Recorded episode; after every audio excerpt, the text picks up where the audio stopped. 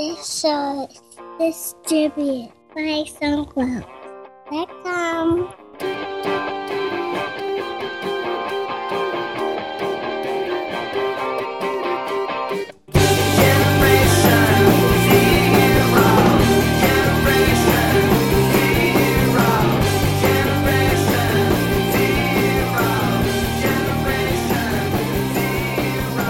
Welcome to episode 167 of TechZing, hosted by myself, Justin Vincent, and Jason Roberts.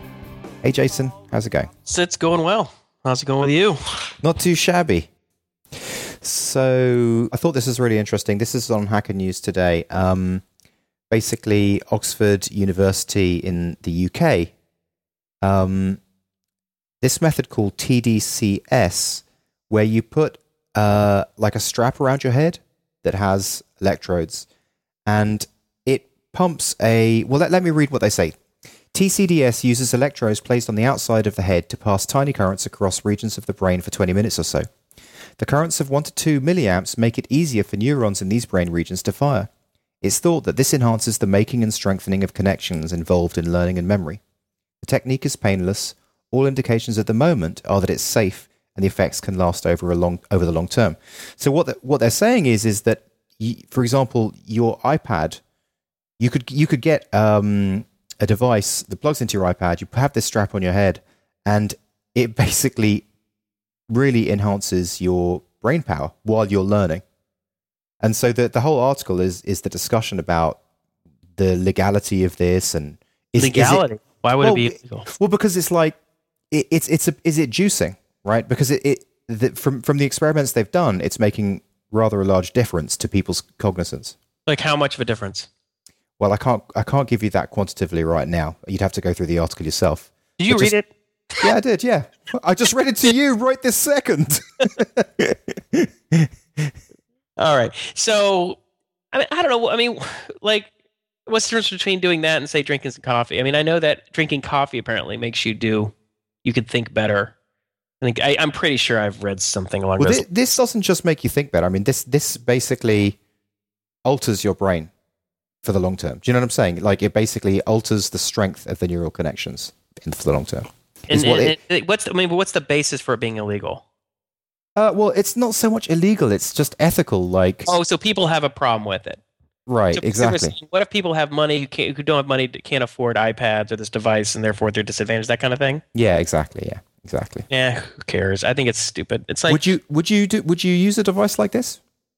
I mean, if it was, uh, I'd have to. If it was, if it was scientifically sound, Yeah. right? wasn't just some crackpot was, you know, you know, put behind it. Um, and it was scientifically proven, and there was no side effects, and it was substantial. It wasn't like, well, we have some indication that it may help. Uh, you know, that seems like a waste of time. But if it's like, you know, it doubles your short-term memory and uh, triples the length that you can remember, you know, the number of digits you can remember at, at one time, you know, that kind of stuff. Um, I give I mean, this is on the uh, Oxford, uh, the University of Oxford website, and um, just reading the basically the first couple of paragraphs. The idea of simple, cheap, and widely available device that could boost brain function sounds too good to be true. Yet, promising results in the lab with emerging with emerging brain stimulation techniques have prompted Oxford neuroscientists to team up with leading ethicists at the university to consider the issue of the new technology and what those what, what it could raise. they've teamed up with others. Well, we have a problem with this. Who cares? Shut up. it's like, ah, that's so annoying. I don't know. I, think it's cool. I, would totally use it. I, mean, I think it's good. I, I don't think there's anything ethically wrong with something like that anymore. There's ethically wrong with like, you know, lifting weights makes you physically stronger. I'm not going to mention this story to you again. I'm going to start. I'm going to get one of these devices and use it for a year, and then I'm going to crush you on the show. you, you know that um, that quote that we've we've we've thrown out there once or twice as, as being kind of funny, which is that it's not it's not enough to succeed. Your best friend must also fail. yeah. It turns out that's that quote isn't is not is not an accurate quote. The Hmm. quote is by Gore Vidal, and it's it's not enough that you must succeed; it's others may fail. Ah. So not just to tell your best friend, but just other people have to fail. That's all. Yeah, all. but we have our own version of it. Right. I like our version better. It's funnier. Others may fail. It's like, well, I guess there's this is generally obviously if you if there's a competition, someone wins, someone else loses, right? So it's just sort of how things work out, right? I mean, you know, a lot of things in life are zero sum. Not everything zero sum, but a lot of things are. But uh, yeah, I don't know. So you're going to crush me with your your your your genius superior device. intellect. You know, I was a I was a um I was accused by a friend of mine um, of being the opposite of like the Matrix machine. You know, put that Matrix machine and it like you could learn like kung fu or quantum physics, which just blast information into your brain. Yeah. He's like, we were talking about the Kaggle interview, and he's like, yeah, you're like the reverse of that. Like you just put it on their head and just suck out all the information. My wife used to say that. She's Sadie used to call. It's like she would just assume the position. it all starts with let me ask you a question.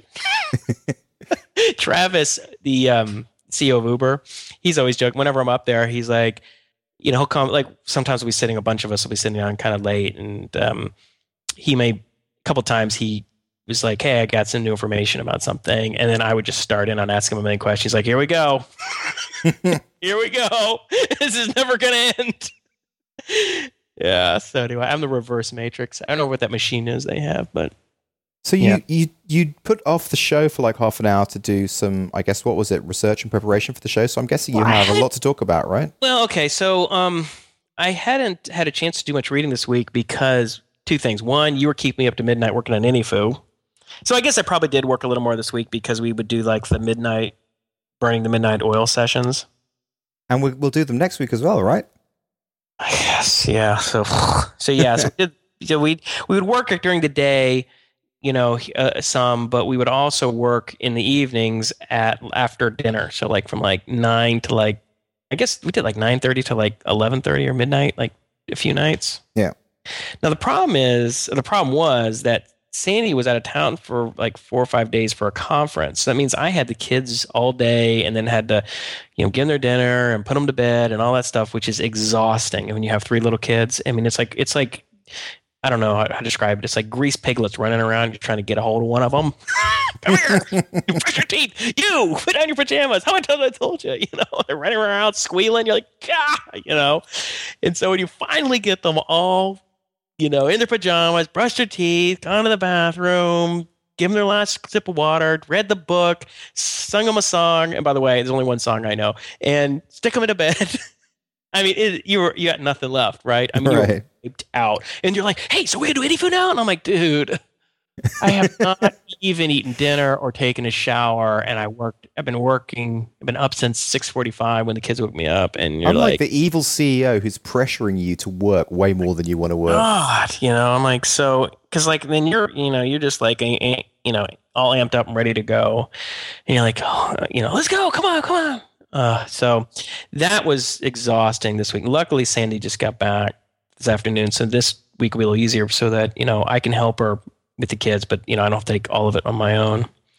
Um, so yeah, that was that was why I didn't have much time to do as much reading. So I had printed out a bunch of stuff, and it just sat next to my bed, and I didn't get a chance to read it. So you did half an hour's preparation before the show, of which you have a lot of stuff to talk about.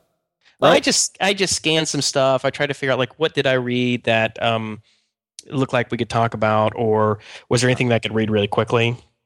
Okay. That would be a good topic. And I found one. Go. Okay. That's rocket. And you might like this. It's called To Do li- To Do Lists Don't Work. Huh. Did you read that? I did. It was on the Harvard Business Review blog, hbr.org. What's the what's the what's the gist? The gist being that when you have a list of items, to do items, you there's there's there's there's well there's several problems. One is the paradox of choice. Um, so that you end up when you have too many to do items, like more than seven, for instance, it's like your your, brain just gives up. It's paralyzed. And um, the other problem is that there's the you have heterogeneous complexity. So it's like you might have something that might be like um, it's really simple. It's a task. But another thing is more like a project that's going to take. It actually is consists of a bunch of tasks and really takes a lot more thought, and that becomes a problem. The second is that you have like these, you know, A priorities and C priorities. Like a C priority might be something like um, getting your car a maintenance checkup you know, um, and it's a C priority, but it's better to get that done earlier than later when it's might be overdue. You know, like is an emergency. I, I'm my car is out of oil because then you have you've created a problem for yourself. As another one is a lack of contact, where it's like, you know, I don't even know how to uh, describe the detail. Basically, just that, um, you know, sometimes it's just like it's hard to determine how long something's going to take and what other information you need. It's just like there's a to do item on your list, but you just don't have all the information there. What that's going to take. But it, do, it doesn't make sense because I mean, I and many many people in the world use to do lists and get stuff done. Okay, So- well, here, I'm going to finish. And the other one was lack of commitment to dev- lack of commitment devices. So it's like, um, it, it, uh, what you end up doing is you end up cherry picking all the like the all the simple tasks that take you like three minutes to do. Yeah, You get the psychological payoff, but you keep putting off the things that you do need to get done that are more complex, I think that's true. take longer. Yeah. So the the the solution Yeah, Yeah. what's the solution? you know, I'm trying to think if this guy if this is based on any um you know, I'm trying to decide if this guy I'm I'm looking and I can't remember if this is based on any scientific research or this is just what this guy's opinion is. But that was kind of interesting. He said what you want to do is put it on a calendar. So you're like, okay, so I have these three t- items and they're going to get done on Tuesday. These two items are get done, and, and, at the- and not only that day, but they're going to get done at this time. At two o'clock, I'm doing X. At three o'clock, I'm doing Y. Hmm. So there's sort of a commitment to that time, and you've set a block of time to do that thing. So basically, you know, instead of just have this list of a prioritized list of tasks, you you put them you put them on a calendar, and you and you give them a time block to get done, and Hmm. that's your commitment device, and that makes you think a little harder about how long how much time you need to get you need to allocate to get it done. Have you tried it? No, I just read it. I just read it. show. I mean, I I had you know added it to my Instapaper, you know, list of. I don't. know. Do you use Instapaper? uh, no. Yeah, so I had you know you hit read later and adds it to a queue that you can print out or read in your like your uh, e-reader or whatever your iPad. So um, I had I remember I added it and I remember thinking that would be like a good one. We talk about that kind of stuff, so I figure it might be worth talking about. But I want to ask you about. I mean, you you started using um, what was that? Um, I was using Nozbe and Nozbe. uh, Nozbe from uh, Michael Slewins- S- Swinsky. I always get his surname wrong. Monica It's- it's Sliwinski. getting- it's a getting things done yeah. product. Um, right? so I, I was using I was using Nozbe and I was using it pretty effectively for a while, but then I just stopped using it. And after three months, actually, this brings up an interesting thing. I decided after I think about two months, maybe three months. Okay, I'm not going to use this anymore. I'm gonna I'm gonna get out of this. I'd entered a few uh, a few uh, projects and different uh, ideas that I was going to potentially do for Plugio. So I had some data in there, right? So I went to the cancel screen, and in the cancel screen it said, "No problem, cancel now, and we'll stop charging you, and your account will be completely deleted, and all your data will be lost." What do you think about that? So I was, I was like, "Oh God, you know what? I just, I don't want to lose all my data because I got some data in here." you are dead to us. so I, what uh, You're dead to us. so I'm like, you were did you see i never saw this but i, remember- I remember sandy described to me once the show joe schmo. I haven't seen, it, no, I haven't heard of it. so it was one of these you know the reality shows where this guy thinks he's in a reality show where you have to do all these kind of crazy things like these sort of um, challenges. Hmm. and some are really disgusting or really weird. And but the only real contestant is this one guy. He's joe schmo. Everyone else is an actor and they're just trying to figure out how far they can push him and what they can get him to do and it's really funny because everyone is in on the joke except for him and i think eh, but it, a lot of it is just really over the top to, you know to be funny how does this relate to what I just and said? I'm getting to it. I think this show was on like five years ago or something like that. And and when they would kick someone off the island, which would always be another actor, or not off the island or out of the house or whatever it was. It's like Big Brother. They would throw this dish with like your name on it into the fireplace, and you're dead to us. that was so funny. I mean, I don't even know if they did that. I, I just that's that's what I picture in my mind. I think that's what Sandy told me, and I think that is great. So that's what that's what Nozbe was going to do to you. They were just going to throw your dish into the fireplace. And, It's what they do. I mean, that basically that's what they do. So it, and I, I mean, I, I'm like in two minds about it. In one sense, I'm like, that's kind of a brilliant way of keeping people as customers because then what I decided to do was I'm like, oh god, I, I've entered like 40 to do items in there. I really don't want to lose it. So, okay, I'm not going to cancel right now. So then I didn't use Nozbe and I completely forgot about it for another three months. And then I went back in and I thought, um, I'm got to cancel this. I went to the same page and then I was like, oh no, I've still got this 40 item. What am I going to do? What am I going to do? And then I just thought, right, sort this. I'm just going to cancel it. So I just canceled it and deleted everything. But what do you There's think? no way Do to export your data. well, there probably is, but it's a pain, right? It's just a pain. It's annoying. I want to cancel this right now. I don't want to have to go back to some other screen and export all my data. I just want to stop payments happening. So basically, I'm guessing that he earned, yeah, he well, he earned an extra thirty bucks from me at least. I think you know. It reminds me. It reminds me of that girl that you want to break. Like you're in college or something, or you're young, and you, and you, and you, go, you know, I just don't think it's working out, and she throws a fit. Right? She's like, I don't. We can never talk to each. I don't ever want to see you again. I'm gonna delete, you know, all the information. I'm gonna throw away all your pictures. Just like, whoa. Instead of, you know, you're like, okay, well, maybe we don't have to break up because she's just like losing it. And you back up, and three months later, you're like, all right, this is it. It's really over now.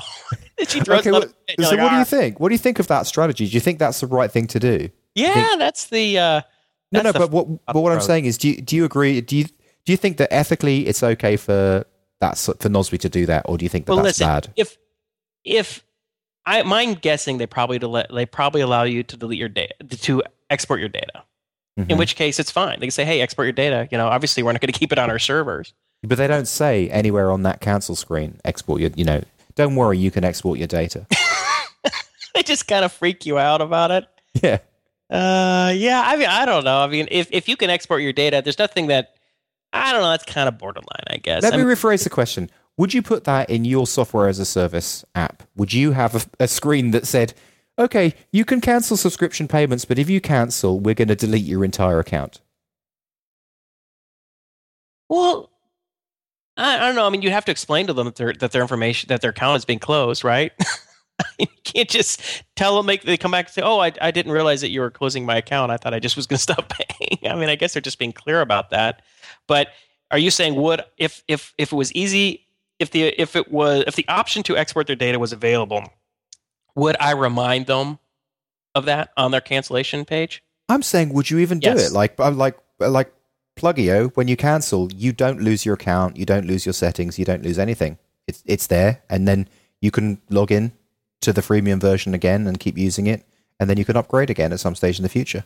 Well, that's assuming you have a freemium version. Nozbe doesn't have a freemium, right? I guess, yeah, that's true. Right. So if you don't have a freemium version, I mean, they got to be honest look, you know, it's over between us.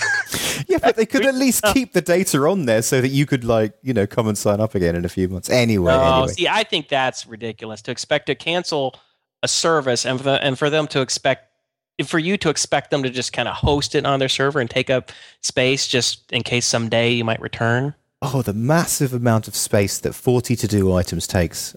Well, I can I'm- imagine I'm- it takes up at least 2K. well, it's just, I mean, it's not about data. It's not about managing a bunch of data, but I mean, I just think it's sort of like they shouldn't have to to manage your crap once you're gone and you've closed your account. I mean, in fact, you might not really want them to have it anymore. yeah, fair enough. I don't know. I mean, if you break up with a girl, do you expect her to still be like staying single in case you come back to her one day and want to go out again? It's over, buddy. Called the shot. I don't know. I don't know. Just to keep extending. My life doesn't work that way. My my ex girlfriend was uh, was bridesmaid at my wedding. So Yeah, well, I, I guess so. That's the world you live in. I guess. I don't know. You know, we're just always hold, always keep your data in case you ever come back. all right. So uh, have you got have you got one? Well, a couple things I want to talk about. Um, one, I was um, listening to um, Startups for the Rest of Us, Rob Walling and Mike Taber's uh, podcast, which we'd recommend. I think, so we're going. Oh, we should tell people, remind people, there, the um, MicroConf is coming up. MicroConf 2012 is going to be on Monday, April 30th through Tuesday, May 1st, so two days, and it's going to be at the Hard Rock Hotel, which And we're cool going to be there. we're going to be there. We're going to have another uh, um, awesome TechZing dinner. Oh, the last TechZing dinner was very very cool, and we had that. That was the one where we had the major discussion about AnyFu.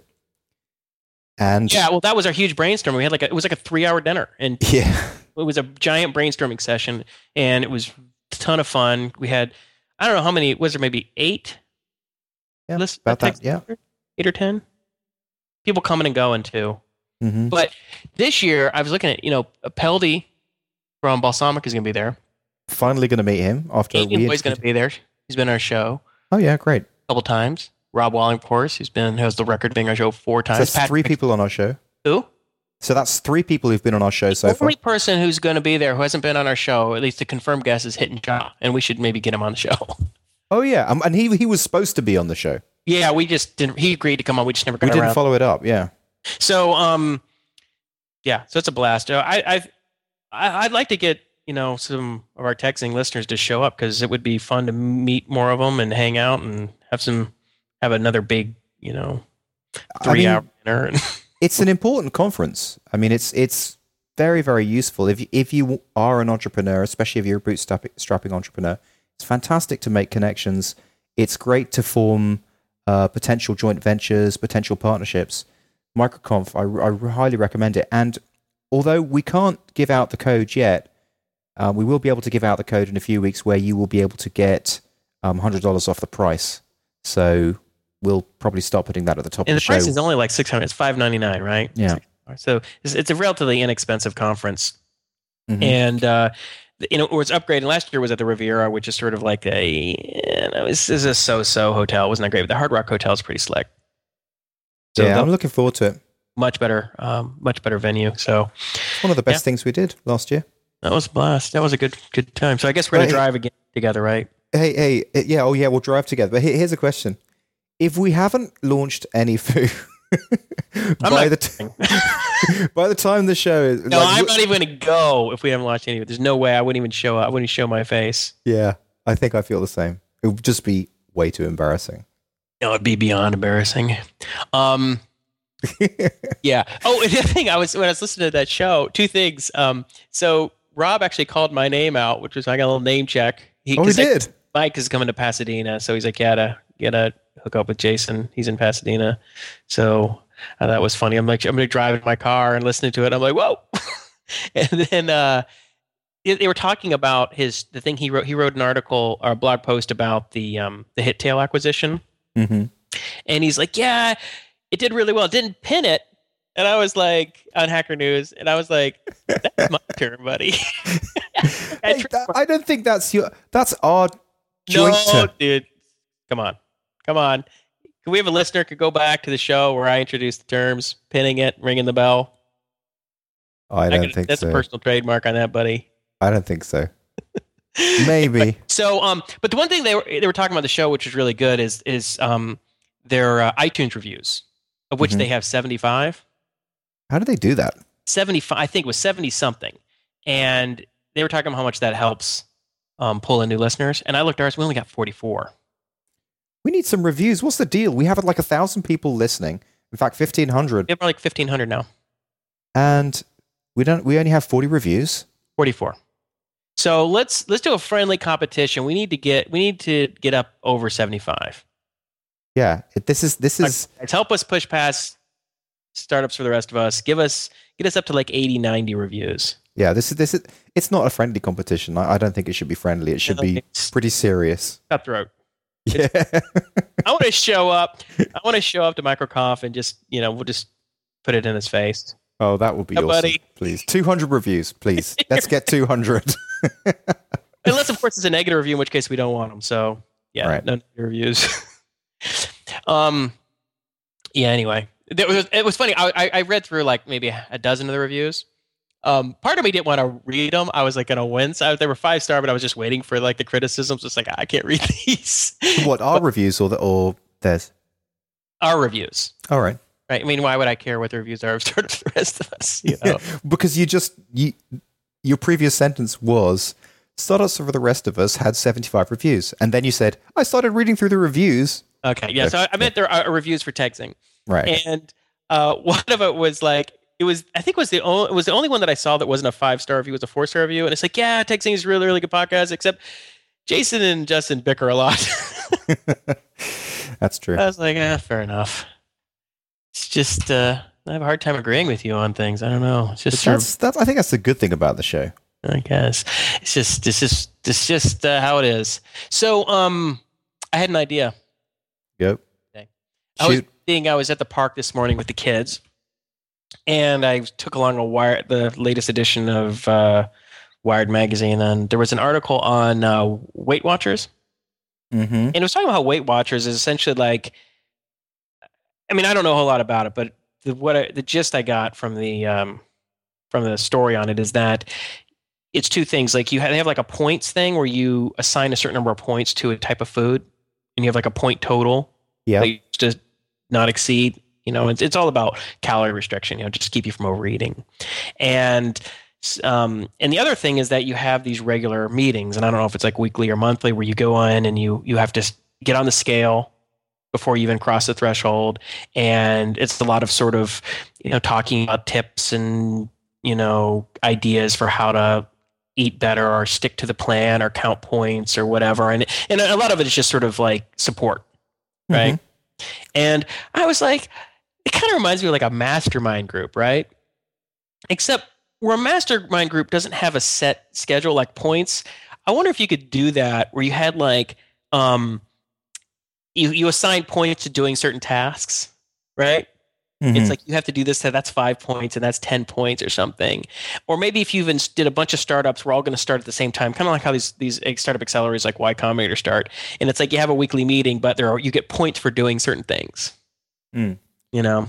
I think that'd be cool. I mean, our the mastermind that I was part of um, just kind of fell apart because I don't know. It's uh, I guess for me, the first session that we had, ev- the the advice that everyone came back, the feedback that everyone came back with about Plugio, took me about a year to implement.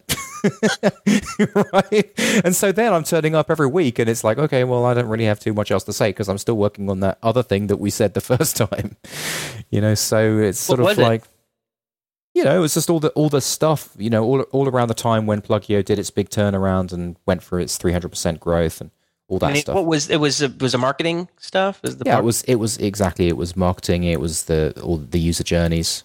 Um, So they didn't break it into smaller smaller tasks. It was just one gigantic yeah, it's like, you know, this is you, you need to kind of re re envision how Plugio is presented to people when they hit the site and that that kind of thing. What yeah. if you had broken it down in the mastermind session to like, okay, so that sounds like that's a 10 part plan. What's part one? You know, and then you that's like a month long project or something, and you'll update them on a weekly basis on on the progress in that. I mean, why yeah, didn't I that? think that probably I think that probably would have been good. I think that probably would have been good. But they, I mean, also everyone else sort of needs to be on the same page and doing something like that as well. But it se- it sort of seemed to be that as you know, by the time we'd got round the group once or twice, it people didn't really have reason to be saying stuff anymore because they were working on the stuff that had been discussed. like I'm working on it. That was Yeah, exactly. Pretty much. Yeah, that's, and that that was my feeling about it. And a couple of, a couple of people were stragglers, you know, who who didn't turn up, and then that was kind of annoying. Like when people don't turn up, then it kind of kills the vibe, and it's like, well, hold on, if they're not turning up, does that mean this is a waste of time? Yeah, it's like it's like a commitment. I mean, Yeah. how how um, well, you know, that's why I always find it.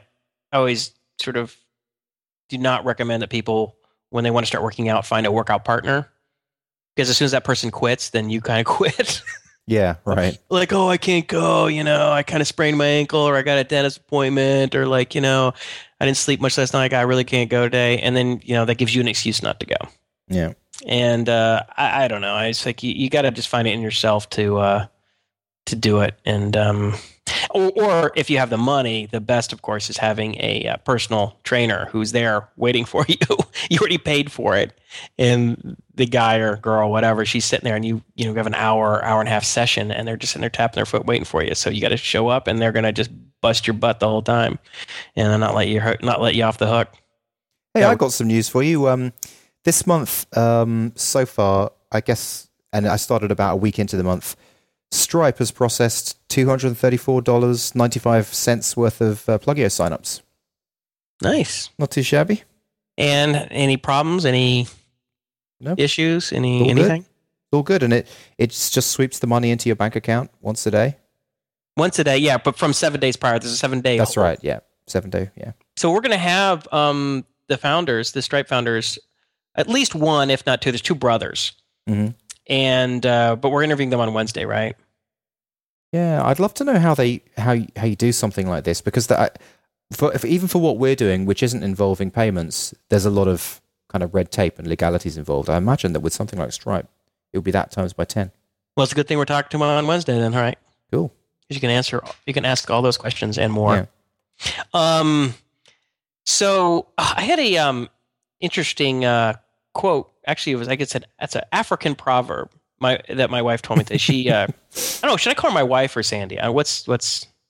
I say Sandy. Sandy? Yeah, where people don't know. you I'm say talking- Sandy a lot. So yeah, okay. I So, didn't think about so it. she got back from this um, conference. She's a she's the president elect for the Pasadena Junior League, and it's like a you know what, like three or four hundred person, uh, I guess it's all women, um, uh, volunteer organization. They raise a lot of money for charities and do a bunch of charitable stuff. So she's off at this um, because she's president elect. She spends about every quarter she flies all the president elects from all the junior leagues and all the cities in the country go and fly to these conferences, and they do a bunch of leadership training workshops Mhm. you know, to get them ready to like how do you lead an organization and how, how do you you know manage it and all this kind of stuff. So one of during one of the talks, um, the, the speaker gave this um, really good uh, talk about engaging your um, your membership, and he said there's an old um, African proverb which says if you want to go fast, go alone.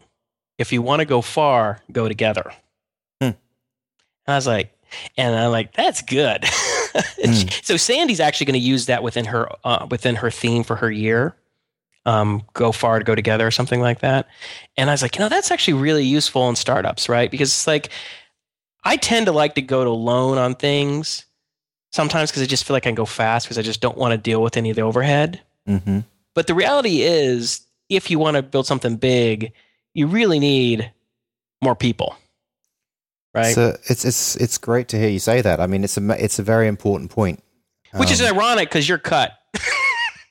I did I mean- that. You didn't get that email? So we've been work, you know, we have been working on AnyFu uh, quite a lot this week, uh, this this past week, and we've been, I guess, sort of semi-shared programming. But what what we've been doing is we've been um, coming together online and sharing our screens, but not necessarily working on the same thing. So it's like we're in the same room, and I think that's helped you not to surf Hacker News and to focus on uh, AnyFu. If, I, if I'm correct, would you say? Well, you no. agree? I mean, I'm, I I don't do a whole lot of screwing around during the day. I mean, I, Right. I I'm working. It's just, um, I think I don't know if I've worked any more than I did normal or had the previous few weeks. I think it just made you feel like things are moving because you were a part of it.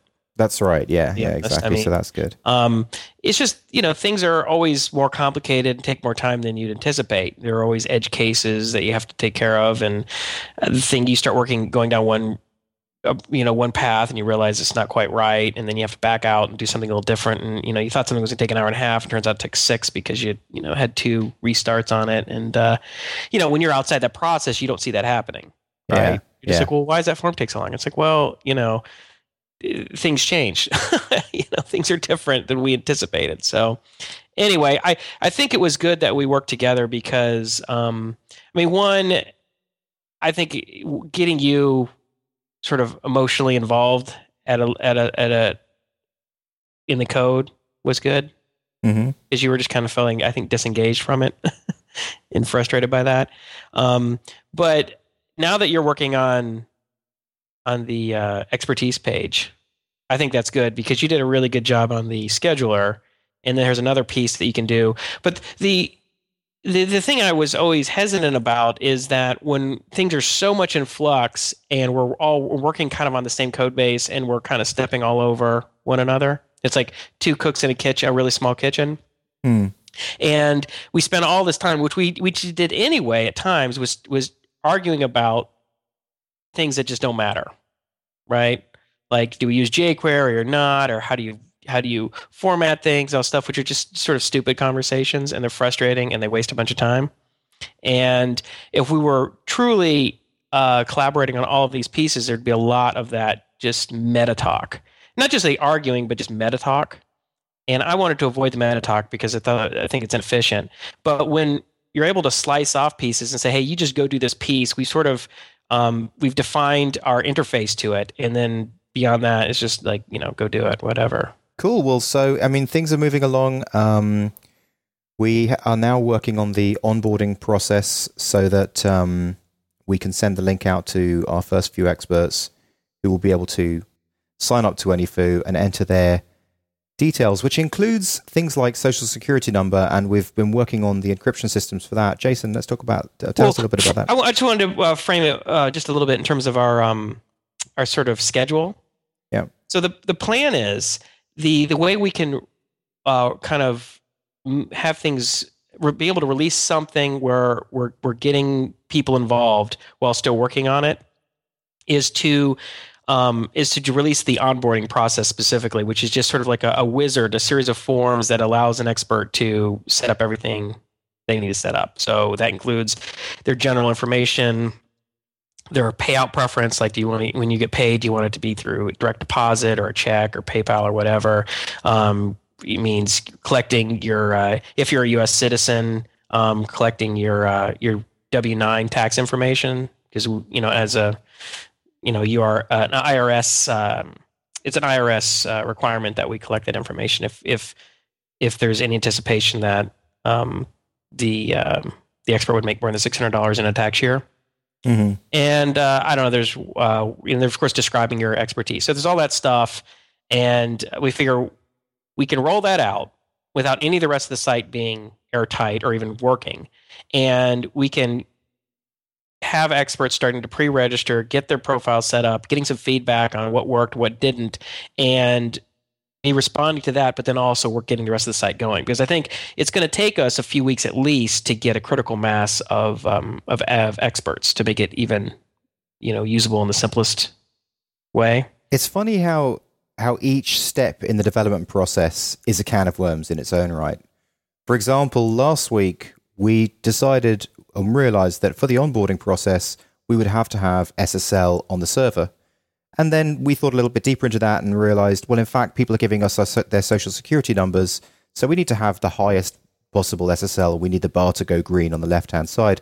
So then we need to make a decision about how much we're prepared to spend for that, and it's it's anywhere from two hundred to thousand dollars um, to get one of those. And then we just decided to go with the best value option, with which is startssl.com. But my God, you need to be you need to be a verified expert on any AnyFu to understand how to use this thing. I mean, we we could we could literally have an AnyFu expert just about getting an SSL certificate from Yeah, so let's let's. So I agree with that. I mean, and that's exactly why when you're not on the inside of the process, it's easy to get frustrated with things taking longer because on the outside it seems like something should take two hours. Like, well, why is it so taking so long to get an SSL certificate? Right? Talk us Can't through you the steps. Talk us through the steps that it's taken. Okay, yeah. So the first step was we just our discussion. Okay, well, what are we going to get? What kind are we going to get? Well, first of all, it's like where can we get it? Right? Which SSL Right. provider are we going to use? So you start looking around, and then you brought up the idea. I was like, well, we want the the green bar thing, which I didn't. I you know I don't even think I was that aware of that that even option, which is that in your address bar, if you get what's called an extended v- validation certificate, you can have the name of your company on the left side. So like you go to GitHub or I don't know, maybe Twitter and some of those. So not all sites have it. It'll it'll have like you know GitHub Inc. or GitHub LLC. Yeah. which shows that it's not just that the site has been verified uh, to be or validated to be owned by the individual whose regist- name is registered on with the domain and all that. It's that you've gone through an extended process of getting your company's articles of incorporation and um, all your personal identity information and, and all that. So, and we'll go into that more in a minute, but it's a lot more involved. And but you, it gives you a nice green bar, which makes people feel very secure about putting in sensitive data.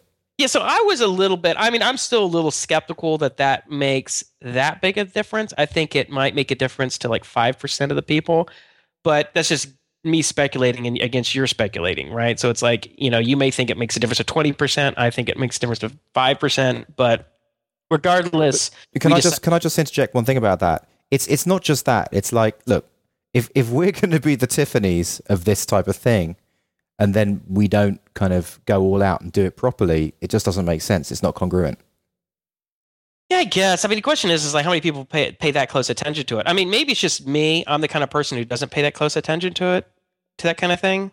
Um, Okay. and and and maybe I'm in the minority. Maybe most people do um, pay attention to it, and then when they go and enter uh, their personal information, they're looking for that kind of a, a signal, that kind Right. of a uh, green bar. But um, you know, so but what was interesting about it is, well, we wanted to, you know, obviously we don't have a ton of money to spend. Um, and I think on the little bit of research that I did, like what were some of them like Thawte and um, a VeriSign? I mean, they, it'd be like a thousand dollars a year Yeah. for a valid, an extended validation certificate. Um, whereas the one we chose, which was Start, Start SSL, is that what it is? Start SSL? Mm-hmm. Um, it's hundred dollars a year, but you have to pay for two years. So it's two hundred dollars. Hmm. Versus a straight SSL, just a basic SSL certificate would be uh, free. so, you know, I mean, it's it's not that big a difference. Two hundred, what's two hundred dollars? But you know, to you and I, it's like, or you and me, it's like two hundred dollars is you know, it's still money. You so know, the way I mean the way their system works, first of all, you have to what is it? You validate yourself in the first place with your with your passport and your own information. Yeah, so the way we did this, we shared the screen, and I went through it because the reason that I thought I should be the one to put my to that I should put my name on it rather than you is because for some reason when we when you do the articles of incorporation, only it's only one person's name is on it. Even though we went, we both we put both of our names in the um, remember when we filed on biz filings for the LLC. For some reason, the articles of incorporation have my name, and I guess they just put the first person's name Sure. and my address is the address of the company. So I'm the um, I don't know, the designated agent or whatever it's called. So, and your address, you're not going to be living in your location for where you are now for what another six months maybe. right. Exactly. Yeah. So it didn't make any sense. And if your name's on articles of corporation, then it could be it could easily be come a more difficult process when they're trying to validate it and they're like, well, who's Justin Vincent? We have this AnyFu LLC, but he's not registered and you know the address is changing and he's not the designated agent or whatever it's called. So I, I thought it'd be easier if, if I just did it. We we probably run into less problems. And so first thing we had to do is they had to go through this validating validation process for my email. Like they send my email and they email me back and back and forth, which isn't too big a deal. And then they had to um, then we had to like set up a certificate, you know, like a browser client side certificate, which I've never really done before. So And what then- does that mean? That means that anytime you are on their system, it's you. They know that it's you. Yeah, no, I still don't understand it that well. I mean, basically, that's what the impression I got. I have some kind of client side certificate that we had to use Firefox for. Apparently, Chrome doesn't even work for this. Yeah. So it's more. It's like it's. uh, They're not accepting a simple password. You know, user password login. the The only way they're accepting you is if you have a fully blown, um, you know, public private key pair. The same way as you do if you're, you know, starting with the App Store or something like that, developing an app. Yeah, so we had to go through the whole process, and that took a good hour and a half, right? Yeah. At least maybe more, maybe two two hours going back and forth. And then after that, before you can even apply for the extended validation certificate, which is you know validating the corporation and your relationship to the corporation, it was you had to do a personal identity validation. Um, you had to so- send them your pass, your passport, and um, those kind of things. I had Scans to take high resolution digital photos of my passport and the cover and number of pages inside and the front back of my driver's license. And then we had to upload all that stuff. And then I had to do some other things. And they call me on the on my home phone number which I don't think I entered. I think they had to get that from some external source to see is this the same Jason Roberts? Because I don't remember putting may, oh wait maybe it's I don't know. Maybe it's on my driver's license. I don't know. Yeah. but so um go through all that. And so that was another you know hour and a half because you know you, you take the, the photos and then you got to like scale them down to size and you, you luckily i had you to help me out with that. And so we got that done. And then now we're at stage three which is like validating the the, the company. And part of it that our blocking our, our blocker right now is that we have to get a letter of opinion from an attorney. And Right. We don't have an attorney Oh yeah, I forgot. We haven't finished, have we? We're still we're still in the middle of this process. I got all the I think I got all the pieces that listed like all the things like articles of incorporation and um, I think our bank account uh, information, which I went back and forth with them on that. And so all the documents, I have all the documents here, but the last one is what's called a, a lawyer or attorney's uh, letter of, of opinion. And we, they said we couldn't use a notary and had to be, uh, you know, had to be a real attorney and we don't have one. So it's like, well, what, what can we do? So the two options we have is either A, see if we can find someone we know who's an attorney who wouldn't mind, um, you know, helping us out for free for five minutes and signing the paperwork and just make, looking at our document. The second option is um, actually going and trying to find an attorney. Right. Setting up an appointment, and I don't know how much that's going to cost. You know what, five hundred bucks? I don't know. Dollars, I know. maybe. I mean, so you can't just call some. Uh, you just can't call a lawyer up randomly, set up an appointment, and then say, "Hey, I want you to just verify verify the stuff inside these documents for like free." They're not going to do that. So that's one one aspect of the SSL stuff. But then the other thing is is that um, we've also realised that we need to. Well, we're going to need to send out um, what is it? The ten what one oh four fours is it? yeah. Is that what okay. Well, one thing I wanted to say before that, ten ninety nines, isn't it? Yeah. Um, before we get into that, I'll just say so. I think the way we're going to solve that problem is one of my wife's friends is an attorney, and I think uh-huh. I think she's agreed to um, to to do it for us. So I'm going to forward her the document, and she have her, and so she can take a quick look at it and say, "Is this the kind of thing that we can?"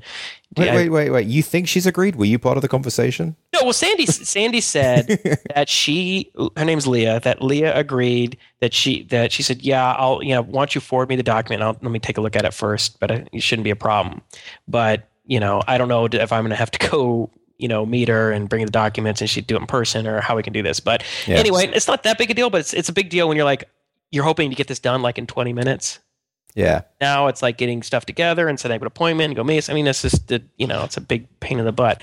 Um, but we'll, I think that's how we'll get it knocked out. Hopefully, if not, then you know we're going to have to go uh, looking in, for an attorney and hire, set up an appointment and all that stuff. But that's that's that's just the extended validation thing. Um, the next, like you said, is the um, 1099 stuff. Which The 10, 1099 stuff. So basically, what we've realized is we we definitely do need people's secure uh, social security numbers and tax um, IDs on the server, but we obviously don't want them in plain text. So we both had the independent thought that the best way to do this would be through some kind of public private key um, scheme, and we've worked it out. We're using OpenSSL, and I think you've you've coded it right. So what's what's it? yeah so like? the the idea um see i think we, when we when we initially talked about it you were thinking like maybe we could store it on some kind of offline database or something. Right, yeah, and i had been thinking about it and i thought the idea would be we can store and encrypt it we can encrypt the social security number in the server in the database. And we we you know we encrypt it using a public key um, that's you know the public key is in you know some file on our in our database or on our file server um, the not our file server but on the web server we have a you know with the rest of our settings then the private key is something that we you know we just one, one of us will have like what TrueCrypt or something on our our own personal yeah. Computer. Well, exactly. Well, on our on our computers, we'll have tr- TrueCrypt with um, government level uh, security uh, algorithms, and Yeah. then when we need to send out the 1099s or do anything relating to payment, we'll open up our local TrueCrypt. We'll enter the key, and then we'll post it across our extended validation SSL to the server. So Yeah. the idea is that you go we go into a, an admin page of ours, and this is all through SSL, and then we just you know you know paste into the uh, text field the um, the private key, and then say you know send forms or whatever, and then it'll this script will pull out the information, the encrypted social security numbers and all the other 1099 information. It will decrypt the SSL and then send it through a secure an SSL connection to um, the service that does the form files. Now, uh, is is there anywhere along that chain that that's hackable? I mean, for I mean, example, everything I'm- in the world is hackable, uh, but in terms of like what is possible for us to do, I think that is is about as rock solid as you're going to get. I think um, what we're doing is um, everything is done through SSL Yeah. when people enter, when they log into our site or whether entering that stuff, that's all through, you know, SSL, extended, you know, certificate, all that But- stuff. We store the private key in TrueCrypt. We're using open SSL, so we're using like industry standard, you know, encryption, asymmetric encryption. Um, and then we we never store the private key. It only goes through one time through a secure socket connection. Um, when it uh, sends the stuff through their SSL connection. So yeah, I mean it's rock. But So- what about when the when the script is processing the social security number and it, and it's in RAM? I mean, I don't know. I mean, you know, it's like, you know, what if, uh, you know, what if a bomb goes up and blows up the bill? I mean, I don't know. I mean, it's like any th- things can happen that are completely unforeseen, like act what they call insurance acts of God. Right. you know, I mean, I think there's only uh, there's only so much within reason that is that's even possible.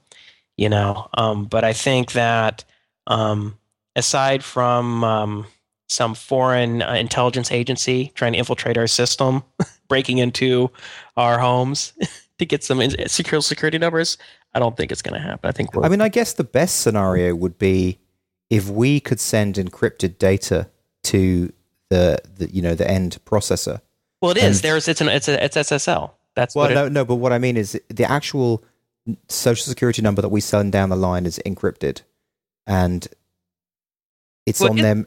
So I mean, so you're saying it it never it is Only, Oh yeah, I guess yeah, I mean, yeah. I mean, uh, it's it is The- encrypted. Yeah, yeah. yeah. I mean, yeah. Yeah, I, I mean, I don't, yeah, I don't know. I mean, I think it's like you're talking about an edge case of just insignificance. So it's it's secure. It's Okay. that's, it's a good way to make it happen. Everything, nothing gets stored anywhere. Private and public keys are always kept separate. I think we're good.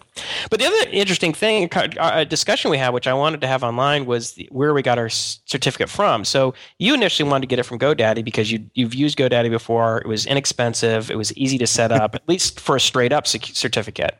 Right. And I argued very strongly against that because I thought, you know, look, for number one, I don't want to support GoDaddy after the SOPA fiasco. Um, and you know, secondly, um, I think a lot of our potential users are going to be very sensitive to that, and they're going to feel like I feel about it. And if they see this extended certificate and they actually click on the green bar, it drops down. It says a GoDaddy certificate. That might turn some people off. And your feeling was like, listen, that doesn't matter. People are going to know we're a scrappy startup, that we don't have a lot of money, and they're going to forgive that because they know, you know, we're. yeah, that's that's what I thought. I mean, because it's the difference. Well, it's not just that. It's the difference. It's two things. First of all, GoDaddy, it's real easy. You just click a button, you get it. You know, they give you a call, they validate you. It's it's much easier than the Start SSL crowd. It's ninety nine dollars for a year versus the two hundred dollars for two years with the Start SSL. So you're saving money and you're saving time. And yeah, as you say, I just thought, well, I really don't think people are going to mind that much just just for the first year, and then once we've um, gone over the line, we can move to wherever we want. That was my opinion. so, and you still feel that way? Yeah, I do. I, I, I don't. I just don't think that it's the kind of thing that people are going to go. Oh my god, you know, your SSL is GoDaddy. We're not going to. We're never going to work with you. I just don't think people are going to say that. Yeah, I mean, maybe, maybe, maybe it won't make a material difference, but I feel like some people might. It might make a difference to them, and I feel like it, it, makes a difference to me because I feel like what we're saying is that I'm willing to compromise my principles for to save hundred dollars. That's essentially what I'm saying, which means that that's a pretty squishy principle, right? It's Mhm. not like it's not like you know we can the certificate from anywhere else is going to cost us twenty thousand dollars. So essentially, it's just a no go or something. It's like versus free or 100 200 dollars. It's like, well, we can do Start SSL and pay two hundred for two years, or we can go GoDaddy and pay hundred dollars for one year, and it's a little easier.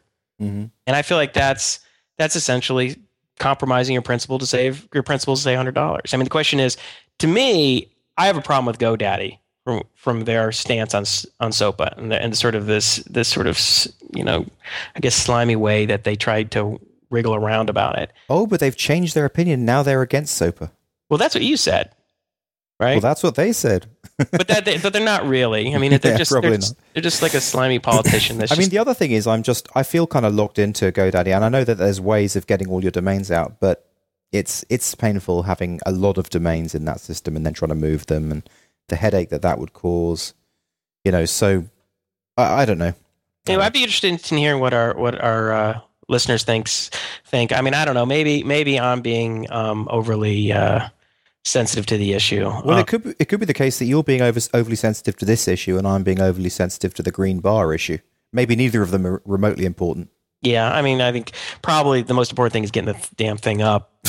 That's probably the only thing that really matters, whether about anything. But um, those are just two interesting sort of, uh, I guess, discussions we had. If you have no idea what AnyFu is, go to anyfu.com and then you can get a uh, top line uh, idea of it there. Right, right, right. Okay. But um, I, th- I think what our plan is, just to sort of finish off the whole AnyFu segment, is to get um, is to get at least our first handful of experts pre-registering this week. That's our goal, right? hmm Um, we'll see. We're getting pretty close. And the onboarding process is getting is getting there. Um, oh, you know, I guess one thing we need to talk about is the encryption of the um, of the social security number. Yeah. So we were looking into that, and it turns out like mcrypt and stuff like that don't do. Um, I get. I think the term is called is called asymmetric encryption, where you have a private and public key. Well, I did say S. I did say OpenSSL um, a couple of minutes ago, but but you go for it. Yeah, I just wanted to expand on that a little bit. Sure. So- okay. Yeah. so if you look at PHP, there's like I think there's crypt and mcrypt or something, and you know you have one thing that's called hashing. We use hash algorithms like MD5 and Blowfish and things like that, which is a one-way hash, um, which is used for password hashing. Yeah. Um, and then there's the I guess I think the term is is um, symmetric encryption. So you just have like one key. So if you and I know the key, then I can encrypt a message. You can get it, and then you can you have to have the same key to uh, to decrypt it, right? Yeah. But that means we both have to have the same key. Now, asymmetric encryption is where there's a public key that anyone can use to encrypt the data, but it can only be decrypted using a private key. And um, that's, of course, what we needed for the um, for the Social Security uh, encryption, Social Security number encryption. And I, I, I, you know, you, you, you, you did a little bit of, I guess, looking around while we were working together, and you said, "Hey, check out OpenSSL." And I, I did a little more research on it just to check and see what people were saying, and indeed, that seemed to be the case. That OpenSSL SSL is what you need to use um, in uh, if you're using PHP to do this type of encryption. Um, and it's it's really like you know just three lines, really easy. So it's it's nice that that fell into place. So I got So you- that working. So you've implemented it. Awesome. Yeah, yeah, yeah. The only thing I needed to to finish up is um so like when you go back to the form, let's say you hit the back button, you want to go back to the form and you've already encrypted the social security number. Mm. Like how do you display that, right? You don't want to display this crazy encryption number. You want to say something like, you know, this is en- encrypted or something. Mm. And then you want to have to if you still need to edit it, let's let's say that you entered your social security number and it encrypted it and then you go back you're like you know what it turns out i'm going to do this through my llc and i want to use instead of my personal social security number and i want to use the um, employer identity number the ein Yeah. and enter that then you need to be able to go and edit it and change it but you can't look at the original you have to start so anyway there's a little bit of ui um, you know kind of stuff you need to do to make that Would you Simple. need the user to enter their password to make that change? To make that change well because if you have, you have to get your password in anyway to um, Yeah, I know, but someone may have like that. I often see this on on kind of banking sites and other sites that are, you know, when very sensitive data's there. So what could happen is you could you could have left an open session and then someone could stumble by the you know on a public computer or yeah like when you family. change your password Yeah. So maybe we should maybe we should all you know if you're changing that number, you should require a password confirmation. hmm Sorry, just gave you more work right there. Yeah, well, see, I'm still saying this is acting. Like, why did this? Why did this page take you more two hours? Because about the 15 other things we just talked about, that you know, all the security things, it's like, and all the UI things that go along with it, and all that. That's why it takes 15 hours and not two hours. You know. So, did you see? There was a guy who built Command and Conquer in HTML5 and JavaScript. Did you see that? no. That is an amazing uh, demo video of it. Um, I was thinking that might be interesting to get that guy on the show. Yeah. Did you Well, ever we- Command and Conquer? Remember we had that other guy uh, from who built AI War on the show, and Yeah. that was a really interesting interview. Yeah, I don't know. Do you think that'd be interesting? I think so. Yeah, I Yeah. think I think we should find the the the interesting ones like that. That's that was the nice thing about Kaggle. It was just damn interesting. Yeah, yeah. I mean, that's, I, I thought he might be someone worth talking to. Maybe I'll send him an email. Um, there's another. There's another um post. Let's see if I can find it. So this guy, um, his name is uh, Stephan Paternot. I don't know. Um, he started something that's kind of like um, Angel List, but for for movies. Oh yeah, what yeah, Angel yeah, List is? yeah. Right. So what AngelList is for anyone who doesn't know, so it's like you can go on there and register as a uh, if you're an accredited investor, you can register as an angel investor, and then you can and if you're a startup looking for money, you can uh, I think apply. I don't know if you can just say register. I think you might have to apply to be allowed in or whatever. But then you can say, hey, we're a startup that does X, Y, and Z, and this is our product so far. This we're trying to raise money for, and it's just a way of sort of matchmaking, right? Mhm. and, and that's how you can raise money on AngelList. And it's become kind of a big deal in the valley. So this guy um, is um, trying to do something similar with uh, films and how to raise money as an alternative strategy for getting. Was it as a result of Paul Graham's request for startups about let's kill Hollywood? You know, and I wish I could uh, tell you, but I didn't read, have a chance to read the article. It was one of the articles that I just didn't have a chance to get to. Oh, are you are you going to say you mentioned this idea like a year ago or something like that? Well, I yeah, I guess I kind of did, um, but I'm not sure if it's exactly the same idea. Um, I mean, I don't think it's exactly the same idea, but it's similar to what I talked about of having Yeah. a, a sort of an accelerator. But AngelList really is an accelerator, so it's a little different. But um, so I wouldn't say it was that's the idea I was talking about. I was talking more like a Y Combinator for filmmaking as opposed to a AngelList. But this guy founded the Globe. You remember the Globe? This is back in like 1998. It was like there was a couple that came, a couple of these IPO, these dot coms IPO, like EarthWeb and the Globe. The Globe, I think, was a couple guys in college, and it was just it was kind of like a social network or something. I hmm. think. I was thinking, man, it'd be kind of cool to talk to this guy because we could talk to talk to him about the globe. Like, what the hell happened with that thing, right? Is it, I, oh, I was looking at, just looking at the webpage. A couple guys from Cornell or whatever, and um, they raised some money, and I don't know. I think they IPO'd and a couple years without any you know revenue, and it was like one of these big things, and they make a lot of money, and then the entire thing imploded.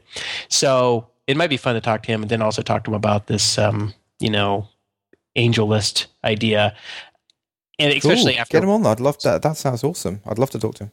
yeah, and so it reminded me of another uh, one article that I read this week called in the title it was a on techdirt.com. It was the title was Hollywood accounting Darth Vader not getting paid because Return of the Jedi still isn't profitable. Can you believe that?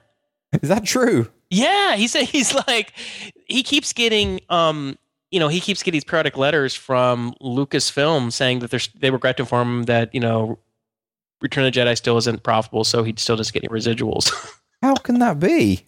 Well, it's it, it basically has to do with the BS accounting of um, Hollywood, which is the gist of it is that the studios will form a company for a, a film project, okay, and then they, I guess, the studio charges them a huge amount of money up front, so they're in debt to the studio for this insane amount of money, and then they get paid back.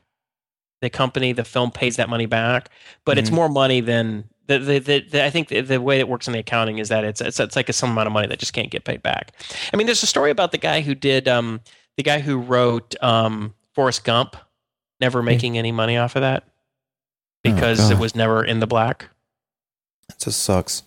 I mean, this this whole um, request for startups kill Hollywood thing. I was thinking about that, and there was quite a few posts going around on Hacker News, and the type of thing that people were saying was, okay, you should you know create something like Y Combinator, where you vet the ideas and you bring the ideas in, you develop the ideas. But I, I don't know whether that's the the right way. I mean, the thing the thing about that is it's kind of like tech people trying to fix Hollywood. It sort of makes more sense to me that people should work with people in Hollywood and basically work with those people to build a better Hollywood, like a tech version, as it were, rather than just creating some Y Combinator tech concept?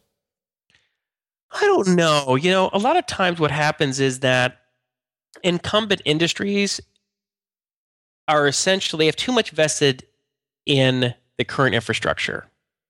And they don't want to change. They want to make money the way they've been making money. And that comes from players all up and down the strata of the system. Okay. Because when things change, a lot of people lose out. And you know, you, you can you can understand why they're trying to hold on for dear life, especially people who are making a lot of money. Um, and those, and I remember in uh, the, the trading industry when I was back in '98, and and there was a first bit of uh, of uh, I had a few conversations with some people about the um, you know all these trading floors where you have you know actual people yelling out quotes and trading manually. And I remember telling the, telling people that this is all going to go electronic, that Europe was already there, and people were just like, "You're crazy! It'll never happen." And and people resisted it, and you know these or because you know in Chicago, for instance, the the Chicago Board of Trade, the Chicago Board Options Exchange, and stuff. I mean, they these are just massive um, institutions with you know all the brokerage firms and trading firms and everything. I mean, it's just you know billions and billions of dollars are invested in that system and it took an outside an exchange, um, which was the the ISE or the International Securities Exchange, to come in and a new group of people to destroy it and replace it with an all electronic platform. It's just like you know, it's like you know, saying, well, Amazon really can't come in and fix you know the booksellers. They need to work with Borders and Barnes and Noble. No, they came in and basically destroyed them. They did it you know, it's I think it usually comes out an outside. Yeah, but but have they destroyed the publishers? And I, I think this is the point I'm making. Even in the analogy that you're you're giving, right? Um, all the same traders were working; they were just working in a different way. You know what I mean? So so mm-hmm. all, all they did was they just kind of put in a little part that changed the way that everyone linked together, everyone networked. Yeah, yeah so I think what I think what could happen is I mean, you're not going to go and replace the actors and the directors and the writers and the grips and the gaffers and whatever, right? The DPs. All those people are needed to make films. But it's the studios and the way studios do business and the way all of the sort of the business people, the way they finance projects and control projects and do all that stuff, that could be changed, right? Well, but those still... people aren't critical. Those people aren't critical aren't as essential to the movie making process as the actors and writers and directors and creatives and technical people. Those well, people I, are essential. I mean, the the but but a, a, large chunk of those people are essential. Like for example, the producers, the people who get the food in, all that kind of stuff. I mean, it, to me, it's like it seems like it's only the money and the company that isn't essential, but pretty much everyone else is essential. Right. Well, so the studios, right, and that's what I'm saying. But those are the pieces. Those are the p- individual pieces. So you can almost think of like Amazon replaced the distribution channel yeah. and it distribute and it replaced sort of the organization of how oh, you know like all the books go here and this is where you find them and buy them. And the books were still essential and the writers were still essential. And up to this point the publishers have st- uh, has still been essential. The editors are essential. But this whole um you know these these these bookstores themselves and the and the and the corporations that run them turn out not to be as essential. And it may turn out that the publishers may not be essential. It may turn out just need the editors and writers are essential. And then and Amazon.com that may turn out to be, you know, partially true.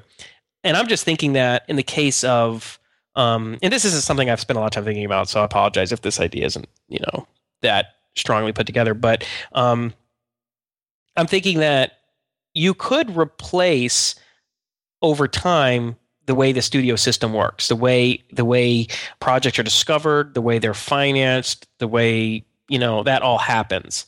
That if it's if it's a more uh, more of a fluid um, system, then maybe it's more like you you have lower budget stuff that can get seen and get some financing and give visibility, like this angel um, list kind of concept. I mean, there could be a lot of things like that. I mean, I don't know. I mean, this is kind of thing that they're talking about evolution. I mean, this is like a 20, 30 year evolution at the very least. This I'm like thinking you could happen. even do something like Kaggle, you know, where well, certainly for the because it's sort of the the script discovery and the script development process, which is a, a pretty key part of it, right? And that could almost be done like a Kaggle style competition. People submitting scripts and vetting scripts and basically I don't know. Someone someone could put it like in the same way as with Kaggle. You can you can put uh, host a competition, right? So you, I guess, a production company could host a competition for for scripts, you know, or Oh, like you know what you could do, like script fixing. So here's Yeah. a concept. Ha, you know, having like you could do it in phases. So Yeah. phase one is we want an outline of the script, like what are the characters, how do they evolve, what are the plot points, you know, who, what's the best structure, and then you go phase two, and then it's another competition to filling out different pieces of it. Yeah, yeah, exactly. So, so it sort of moves moves stuff up through that system, and then you're going to need to then have another another system about getting in financing and funding. But I don't know whether it can all be done under one site. Is the question? I don't know. No, I don't know if you have to. I don't, I don't think anyone's necessarily suggesting that. Um, I mean, I think it's, it's just like all of startups and startup technology. Uh, you know, the whole startup process doesn't happen through one site, right? There are startup accelerators. There are things like AngelList. There are things like Hacker News. I mean, there's all these different resources and things that are happening on the web. The web is just allowing people to collaborate in new and innovative ways, in more efficient ways. I feel like Hollywood's already being killed. You know, by by the Pirate Bay and by They made more money year over year than they ever have. I mean, they're just they've made tons of money over the Oh, years. Oh, really? Yeah, there's um, So what's the problem? Yeah. I mean, you know, they're just. Uh, I mean, I think they've they've lost potential revenue in certain ways, but they keep they made more money year after year. I believe. I believe. Maybe I'm wrong on that. Someone could correct in the in the comments. But I remember reading some. Steve Blank had something on his site about that. Um, about how he wrote something about how they fought the VCR. They thought people using VCRs to record stuff and never and you know never go see movies again. And then they fought DVDs and they fought this and they fought that. And but yet after every new generation of technology that scared the crap out of them, they they made yet more money. The Pirate Bay had a great uh, wet their kind of public announcement about SOPA. They said something really interesting, which was that Hollywood itself, uh, movies wanted to start. You know, they they wanted to start the movie business in New York, but because was it Edison had the IP on um, the camera that they couldn't Uh-huh. do it there, so they moved to California to do it so that they could evade the IP laws. So they themselves, the entire industry is based on them evading IP restrictions, which I Yeah. thought was very interesting. yeah, well, people are always trying to evade, you know, onerous. Yeah, but these these are the guys behind SOPA, right? So so they're pushing SOPA and trying to completely shut down the internet, but their their whole industry is based on them evading IP laws. Okay, I mean, you know, that's true, but of course, it's not the same people, right? I No, I know, I know. that- I'm just saying, like, um, and I don't think, I don't think that a lot of these people in the movie business were thinking that they're going to shut down the internet. I mean, I don't from there. I don't think that was any of their intention. They're not thinking we're going to shut this internet down and everyone's just going to have to go to movies and cable and you know broadcast TV. I think they were trying to come up with some kind of mechanism, or the people who were in charge of the industry association, the people running that, you know, and, and interfacing with the with the people writing the laws, the lobbyists, essentially, were trying to come up with mechanisms that would allow them to enforce their IP um, rights. But hey, hey, I, I remember um, like a few episodes back, and you were you were blogging about and also talking about the fact that the only way we were going to tackle these guys is we need to put money into government. But then we we had this outlier occurrence happen. What do you think about that? The, yeah, yeah, I meant, public you know. I meant to bring this up, but we I Yeah. don't know why this hasn't come up. Yeah, you know, so a couple things. Um, first of all, you're right. I did not anticipate this asymmetric atta- um, strategy, and it worked.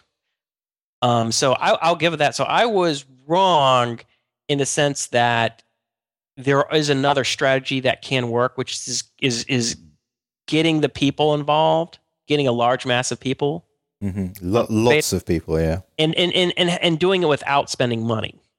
So it turns out you can do that. Um, and I was very pleasantly surprised to be proven wrong in that way. However, um, the the thing is, is this is just one battle. This there's an entire war going on. This isn't over. You won't be able to motivate all those those websites to do that same thing every time this bill re- resurfaces in different forms. But guess what those lobbyists are doing right now? What do you think they're doing? I think they're going through and reformulating another bill and spending money and going to this going to the same. politicians and, and, and hosting funding fundraisers and and having lunches and dinners with politicians and We didn't get them this time, Chuck, but we're sure going to get them next time. doesn't matter. I mean, they'll just they'll sneak it into another bill. They're because they're getting paid to do it, right? That's the problem when against am, you know with sort of amateur run volunteer organization versus paid because the paid people are paid. They show up every day. They get paid to do it, right? They don't need motivation. Their motivation is they get paid. It's their job. Everybody else has to get like all riled up about it. But there's only so many times that people can get riled up about stuff. You know, a certain amount of time has to pass for them to get riled up again. So everybody gets a real riled up about PIPA and SOPA for a month, but then they just get bored of it. I mean, it's only so much time you can stay irate hmm and then it just sort of subsides and you know in the in the interim something else can happen um, and that's why it's hard to fight money over time money has a consistency and i think you know i you know I, Rob Walling actually said this in the startup one of us uh, the startup the rest of us podcast recently he goes um, he said there was a quote i can't remember what it was it's like it's easy to be great but it's it's hard to be consistent Yeah. and because it has to do with motivation. You know, it's easy to make this big. There was there was a great moment when SOPA got um, shoved back in the face, but it's really really hard to maintain that. Now, have you heard of ACTA? Yeah, I, I have, but but remind me. So ACTA, let me see if I can find the other um, site. I have too many tabs open here, and I can't I don't even know if I can even find it. Yeah, it says I'll just read it what it says because it, it probably can describe it much better than I could. It says um, ACTA is an international trade agreement currently being negotiated by the European Union, the United States, Japan, Canada, South Korea, Australia, as well as a few others, whose aim is to enforce copyright and tackle counterfeit goods. Hence, its acronym Anti-Counterfeiting Trade Agreement. The main problem with this treaty is that all the negotiations are done secretly. Leaked documents show that one of the ma- one of the major goals of the treaty is to force signatory countries into implementing anti-file sharing policies under the form of three-strike schemes and net filtering practices. Okay, Hmm. which has a lot in common with SOPA. So the Hmm. net filtering process is the same thing. Like you're making ISPs responsible for what their um, users are doing, and and we and along those lines, you could make sites. Wouldn't be a stretch. So rather than rather than so now these or these the MPAA and these other you know um, organizations are putting money into treaties and trying to push it through an international treaty that goes through a much less transparent process. And then if we become a signatory, then it could be kind of a situation where it just kind of happens and nobody even realized what just happened. Hmm. Um, now, there was a. Um, I was going to bring this up in another context, but since we're talking about, it, I'll bring this up real quick. It says um, there was an article about it that said that um, a, a European a Parliament fish official in charge of ACTA quits and denounces the masquerade behind ACTA. So this guy was essentially someone hired by the European Parliament to um, essentially do a due diligence, sort of almost seemed like kind of like an inspector general Hmm. type of of, of a of a um, um, capacity where they came in and just said, right, what's going on in this process and is everything being done on the up and up and whatever. And he basically just quit and basically said the entire thing is a masquerade, that it's completely been subverted and it's just an absolute, um, I don't know. But that doesn't make front page news, right? That's just buried somewhere. That's like a sub note. Yeah, so I'm trying to. I have a link to it on the site, but it was sort of like you know something that came up on. Um, I don't know. It wasn't on the front page of something, and even if it was on Reuters or, or, or AP or something, I mean, it wasn't like something that most people hear about. Yeah, no one no one notices. And it was in the European Union. I mean, it's the kind of thing that I mean, the U.S. people don't pay attention to that kind of stuff.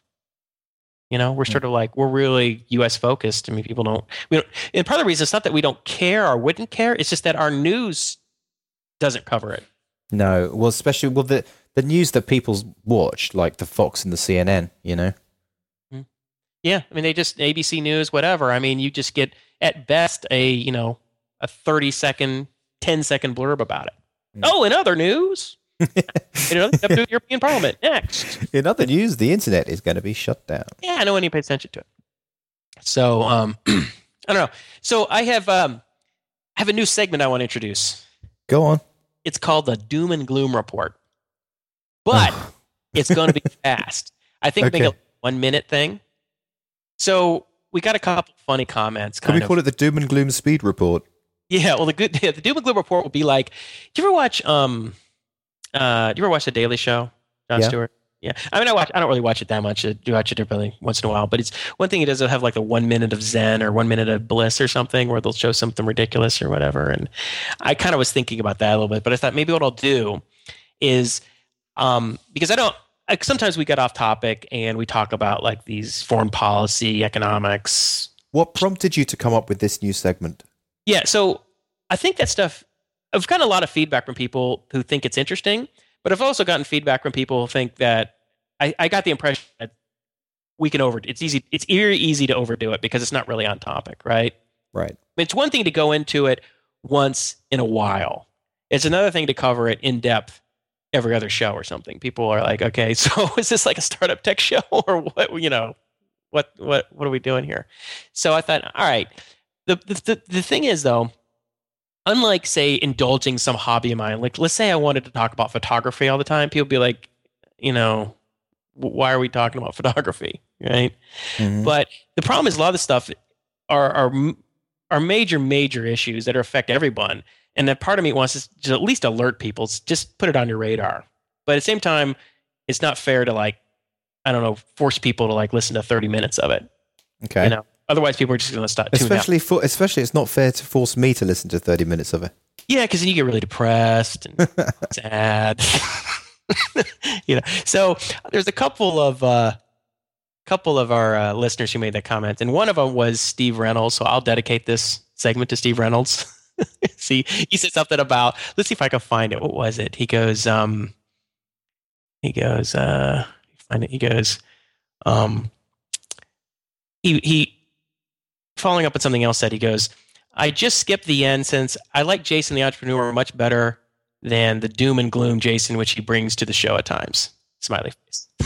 That's like fair enough. I think I like so he just skipped the whole. He skipped through like 30 minutes of the show. He just 40 skipped minutes it. He's like, show. screw it. Like, I don't want to listen to this, so fair enough. But if I make it like a minute in length, just read the headline, Yeah. headlines. That might. Go on then. Go on then. you've, you've been building this up. It better be good. Well, I just want to put in context so people know, All so right. that people don't think because I don't want Steve to hit the skip button yet. Okay. okay. So, U.S. falls to 47th in press freedom rankings after Occupy crackdown, which is um, something um, a uh, that's something done by, done by Reporters Without Borders. U.S. is sending the USS Enterprise carrier to the Persian Gulf, also known as the Big E, and it's the oldest, uh, I guess, ship in the U.S. Navy, and it has eight Westinghouse A2W nuclear reactors on it. They call it the floating Chernobyl Jeez. and it's going to be our third carrier sent to the Persian Gulf, Which is No. near the Strait of Hormuz. right to the Straits of Hormuz. So ready for a war with Iran. So yeah, keep an eye on that. Sweet. European Parliament official in charge of ACTA quit. So I told you about that one already. hmm In order to dodge sanctions, India has reportedly agreed to pay Tehran, which is the capital of Iran, for anyone who's not familiar with that, has agreed to pay Tehran in gold for the oil it buys, and and China's is likely to follow. So remember we talked about reserve U.S. dollars reserve currency. Yeah. Yeah, one of the big problems is when you know the reason the U.S. dollar is is is used is for these massive transactions like oil. So if you're you know, and it's done in the and there's a lot of thought that that's a very big deal for the U.S. as we've talked about. India, uh, I guess Iran oil makes up 13 percent of India's um, imported oil and 22 percent of China's. hmm Um, according to Ross, uh, RawStory.com, um, according to former New York City Police Commissioner and Los Angeles Chief William Bratton, the LAPD coordinated with CIA on terrorism, which is a big no-no. The CIA is not allowed to be involved in anything domestic. Um, and there was another thing that was talking about the the court. There was a Supreme Court recently decided that um, the remember we talked about the FBI. You've read these things, probably never. They show up on Hacker News all the time. But the FBI putting these like um, GPS tracking devices on cars, hmm and uh, how whether that's illegal, you know, because it's like you have got a warrant, you're sort of invading their, uh, uh, you're uh, violating their Fourth Amendment um, freedom, and so the court ruled that that was ab- and unanimously that that was illegal. However, they weren't. They were very much split on the idea of whether the government could spy on you if they didn't put something physically on you. And that is the doom and gloom report. Remember how John Dvorak used to have the Tech Five, and it was just like five minutes of tech. You could have five minutes of uh, doom and gloom. Five minutes of doom. Jason Roberts, slit your wrist. Five. five minutes. The uh, yeah, the floating Cherno- Chernobyl coming to the Straits of Hormuz. Well, I think we have come to the end, or certainly the very near the end of this show. Do you have anything you'd like to? Uh, yeah, finish the yeah. show with? So I I want to I want to jump to something positive. Okay, awesome. I hate, I hate leaving you on a down note because you get you get you know depressed. We don't, I don't want you to be depressed. You can't leave me on a down note because as soon as this show finishes, I'm going to go back to AnyFu and finish off that uh, input form which I was in the middle of working on. Yeah, so I'm actually going to talk about an AnyFu thing. Oh, great. So, um, I got an email from a listener um, who was interested in potentially being an expert. Um, Mikhail, Mikhail, do you have the name? You remember the name? You wrote it down. I forwarded the email. Do you remember the full name? Uh, no.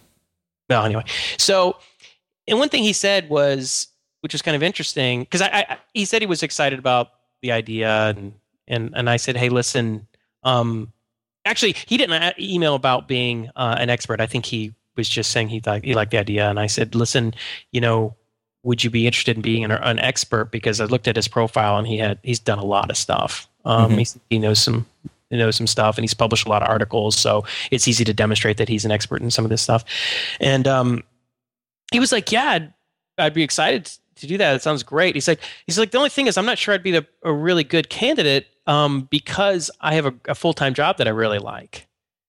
And you know, and I, he's like, you know, I'd imagine that the the experts are going to be like full time consultants, and I think, and I thought that's a fundamental misunderstanding that I, I want to clarify because I think that the majority, the vast majority of people who are going to be experts are going to be are going to be people with full time jobs.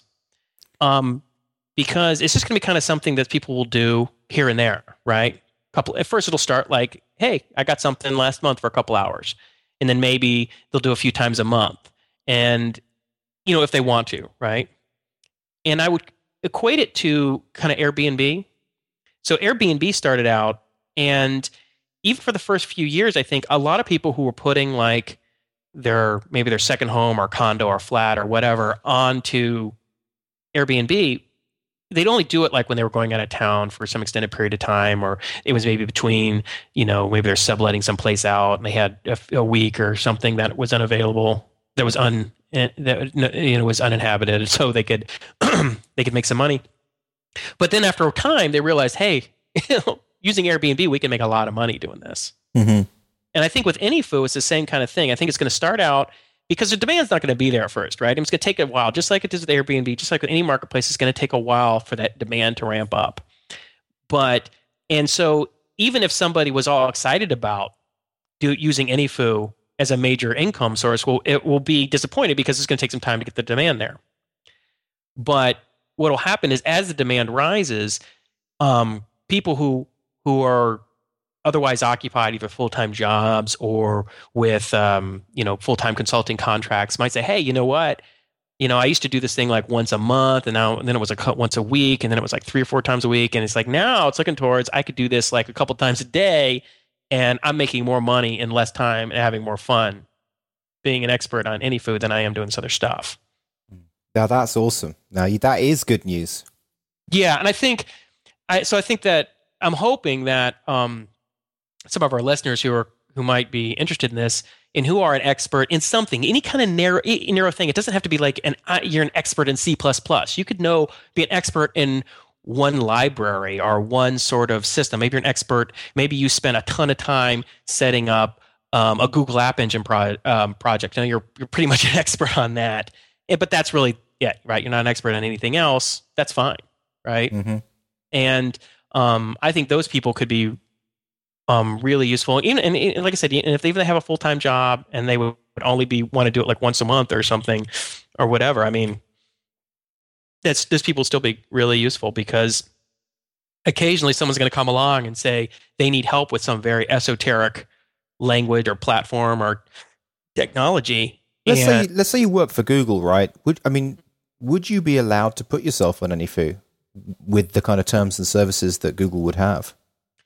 Uh, probably because you know you're, you're you're not really writing code. You're just helping someone. You're just giving them advice, right? You're helping them troubleshoot a problem. I mean, because the kind of things that people might do it for would be like, you know, just just a couple off the top of my head would be troubleshooting a problem, right?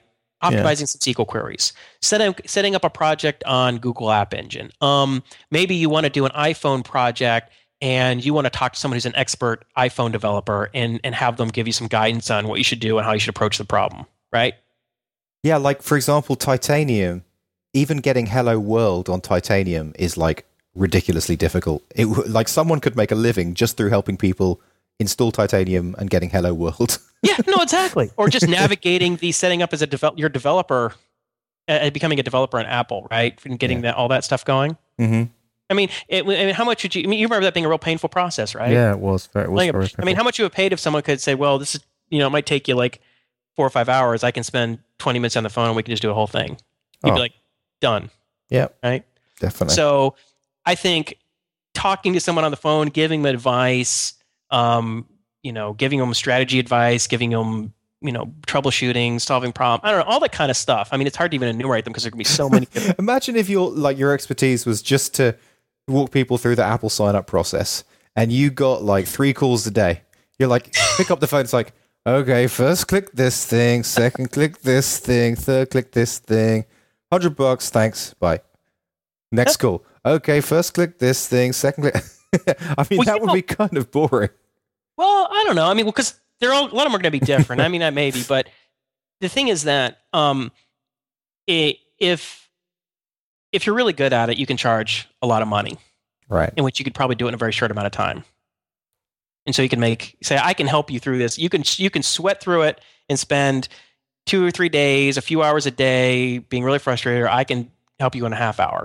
Mhm. No, you could charge three hundred bucks an hour, four hundred bucks an hour, or something, and people would gladly pay it. I mean, think of all the times that you were struggling with stuff, and you finally just got through to someone who cut in tech support for, and they just solved it for you in fifteen minutes. You're just like, oh my god, you know, Yeah. just such a relief. So, anyway, I, I don't want to be going on about it, but I just thought it was interesting about the idea of AnyFu, where it starts off kind of like this sort of random, you know, part, not even part time, just this thing you do every once in a while, but that can grow into something as the demand on the site grows. It could grow into something that's more like a, a part time and then even a full time thing. No, I like it. you think of That's that? good news. That's a great way to end the show. Love Yeah. it.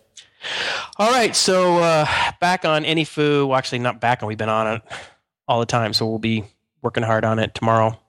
So the plan is that we're This going to week. this week we're going to oh and i just wanted to for specific specific about the plan i think what we're going to do is we're going to get like three or three to five of our close friends who are experts to go through it. And and and so if there's any real major potholes it's a good friend who falls in the pothole.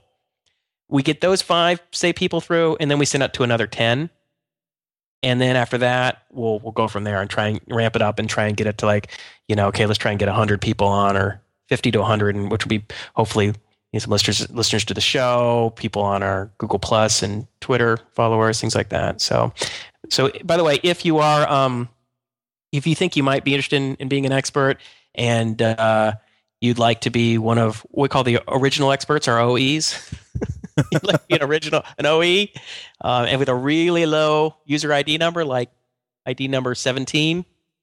Um, definitely uh, send us an email and, and let us know, and we will put you on the short list and get you on right away. Because we not only, um, you know, we, well, anyway, I'll just say it. We could really, we'd really appreciate. It. We really need some uh, some people who are willing to help us out and and and and uh, you know, set up their profile and then give us some quick feedback on what worked and what wasn't so clear or whatever.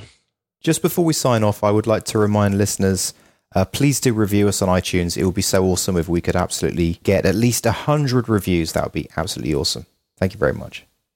So, you anything else to add, or is that it? No, that's it. That's That's been a, a good show, and um, I'm looking forward to our upcoming interview with Stripe. So, All right, that's a wrap. We're out.